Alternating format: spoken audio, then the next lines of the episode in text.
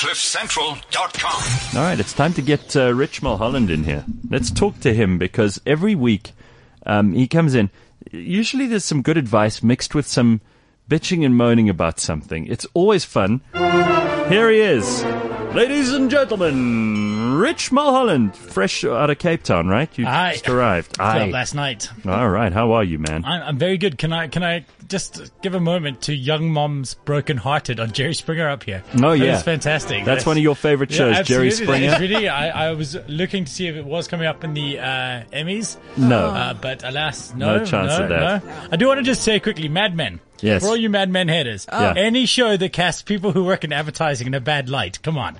There has to have appeal, right? That has to be a good thing. I can't help thinking that a show like Mad Men and the fact that it's about the advertising industry, which is really going through some terrible, terrible changes at the moment, they're all losing their minds, that it isn't almost like a rear view mirror into the time when advertising was great.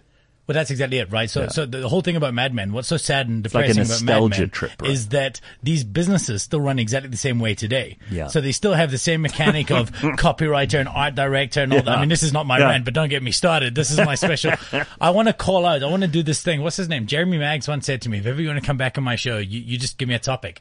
So I want to call out to a public debate. I want to buy billboards and shit. Uh-huh. All the owners of the top ad agencies, and I'm going to call them out on a basic, the basic premise that, um, first of all, if you believed in your product, you would advertise, and you don't, so you're just an asshole. And second of all, you talk about being creative, but you're the least evolved industry in Yeah. the world. Right. You're then giving advice to banks. Banks have changed shit since 1950. Right. If you looked at a show of banking, Mad Men for Banking, Bankmen, in 1950, and you looked at banks today, different place. Mm-hmm. Mad Men, the only difference is that you can smoke indoors. And, and yeah, I mean, You can smoke indoors and talk down to women. That was the yeah, only exactly. difference. And I mean, I don't want to, I don't want to say that we're not talking anything about progression, but you know, sorry, but but you know, there's there's a certain charm to to the Mad Men era. Every time you take a fucking photo, you make me look fat. Stop that. Oh, by the, just by the way, while we're talking about this, it's a good occasion for me to bring something up. Uh, Flax, just get in front of this microphone for a second. I need to talk to you about something, and I'll use uh, the, the wisdom of Rich Mulholland to give you this information. Sit down. You're going to need to. You're going to need to sit down. I got some bad news for you. So Flax says to me the other day, um, when we were in Sun City, oh no, he's let himself go since he got a girlfriend. He's getting a little tubby.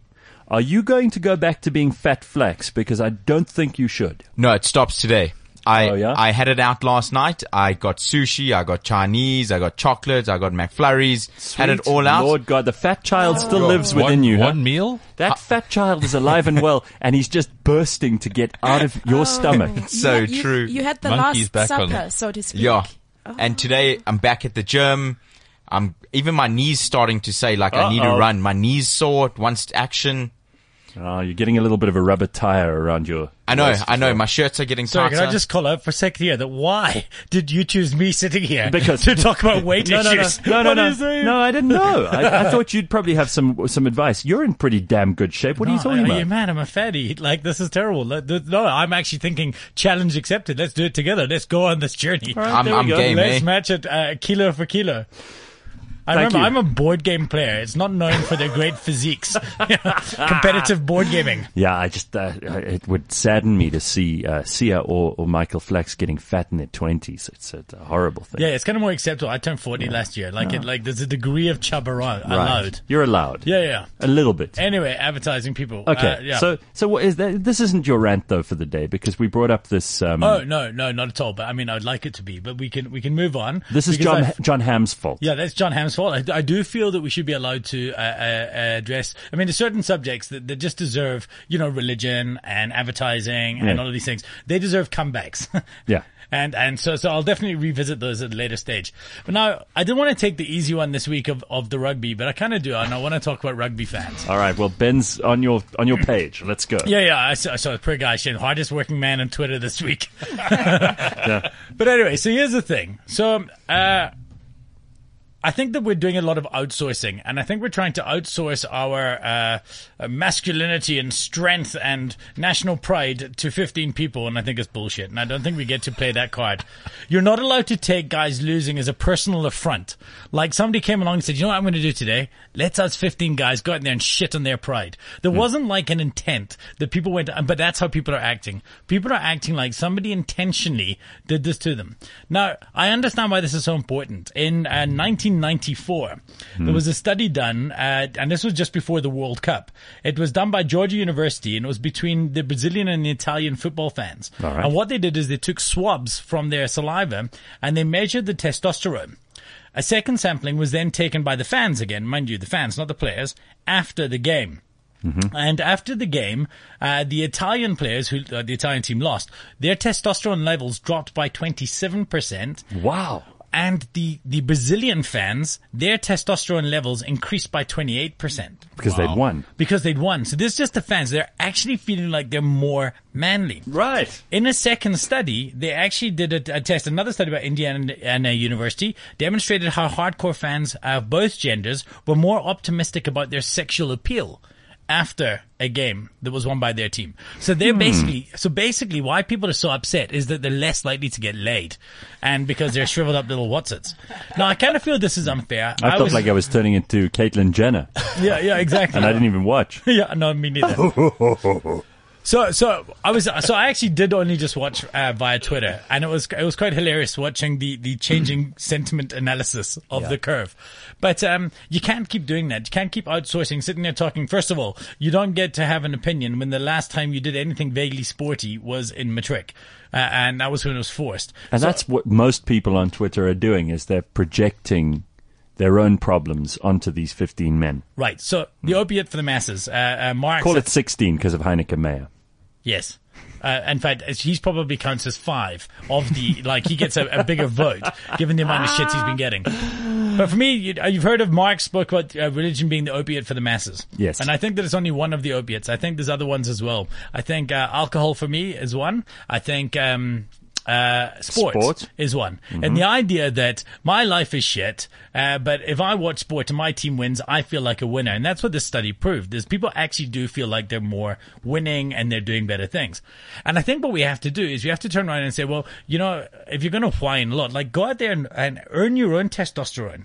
Like if you're really that upset, go and I don't care if it's competitive tiddlywinks. So I, as I mentioned earlier, I'm a board game player. I'm on my way to Germany in two weeks to play board games with 50,000 other people. I mean, I don't get to take a hardcore approach on life, but, uh, uh I've got tattoos and shit. So I think it kind of Yeah, yeah, balances. yeah, you're all right. You've got you've got cred. But um, the the thing is, like, you've got to. My, people give me shit that, oh, uh, how can you play board games? I'm, I'd rather watch rugby. And I think, how is that winning? How is you watching somebody else do something Right. Right. make you a better human being Oh, than me yeah. actually sitting using my brain and doing something? I am so glad you said this. This makes perfect sense to Okay, me. thank goodness. I wasn't sure how this would go. No, I love it. Benny's because ready to punch you in the face. Not at all. No, Not because all. absolutely. Look at let's no, this guy. he's Every happy. time I walk He's, in there, he's my, smiling Yeah. ear to ear. No, I, I think it's a really good point because it is. It's outsourcing your own machismo kind of stuff. We Yeah, spoke about it at the start of the show is that people were so outraged because this one thing they grasp onto and they hold on for their masculinity has let them down.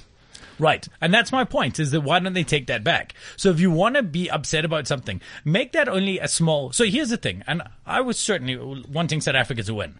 But it actually did get to a point because I wasn't that invested because I wasn't watching.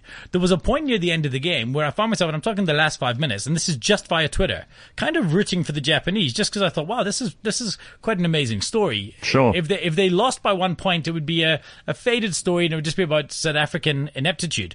But if they won by one point, it would be about uh, really amazing coaching and resilience, and it would be a, it'd be the kind of um, game that movies get made of one day. There we so go. For the, for, so the thing was though, because I don't derive my own personal self worth by the performance of 15 other athletes, I didn't find that. Um, that I was that upset.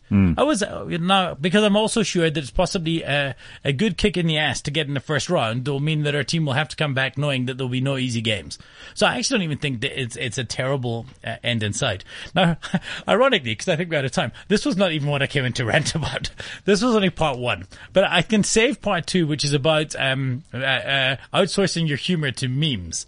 Uh, uh, which was another thing for maybe another time. Yeah, no, let's talk about that next Okay. week or whenever Cool. because you've made such a valid point here. I said earlier at the beginning of the show that for me, it didn't make a rat's ass of difference whether we won or lost because I'm not actually emotionally invested at all. I've spent a lot of my life pretending because it gives you a degree of masculinity. In this country, especially if you don't like rugby, people are like, oh, what's wrong with you, you know? And, and for so much of my life, I've been pretending I cared about rugby, but I really don't. And deep down inside, I don't have any in, uh, attachment or investment in this at all. So to me, it was easy not to be hugely upset. And I see grown men crying and I see them shouting and screaming and mean, breaking holes in the happy. wall. And I think that's ridiculous. I think it's, you're, you're, you're a sad, pathetic adult male if that's how you respond to You a just have too much on a it. victory or a loss. Exactly. Just calm down. Everybody, uh, have another bowl of, of chips like Michael Flax did this week. Well, guys, maybe maybe we've just used our smarts to actually solve SA rugby because maybe there's a reason why Heyneke Meyer and the rest of them go out there and say we're going to go die for our country, Yeah. we're going to put everything on the line. they're no, no, no, morons. no, don't do that. No, that's silly. Just play the game better than the other team, and we won't take on so much because if we, as you're saying, if you outsource your masculinity like that, that's why these guys go shit. No, we have to actually say we're going to die now hmm. because these oaks at home, it means so much. But it, it does, and so that's what we have to evolve. Is that eh, you got to sit after any given game? So I'm a big ice hockey fan, but hmm. again, it's it's fun. It's entertainment for me. It's not an emotional. Uh, uh, and I would love the the team to win. I love watching the Maple Leafs and things like this. But again, I'm not gonna I'm not gonna lose that much sleep, and the reason is because I don't derive my own personal self worth from the outcome of somebody else's game. And I think that if you find that your entire weekend was ruined by the Springboks, this is not a question about the performance of the Springboks. This is a question about the shit you have going on in your life. Drops mic. Boom. Thanks very much, you guys. This was fun. See you next week. if you missed any word of that, it'll all be available on the podcast later. God damn, that's that's some good life lessons. You know, right there. we can make that a part two of Proteas fans and cricket in general because there's some other massive issues, psychological issues. a bunch of losers. yeah, yes, yeah, uh, yes, Rich Mulholland, yes. Hey, Mubs, you can't disagree with that. Listen, I love sense. Rich. Every every time he comes in here, he just drops pearls of wisdom, and you go home and you rethink your life. Wow. Hmm. I need to take a breath after that. How about you? Whew. Yeah, exactly. That's how I'm feeling. CliffCentral.com.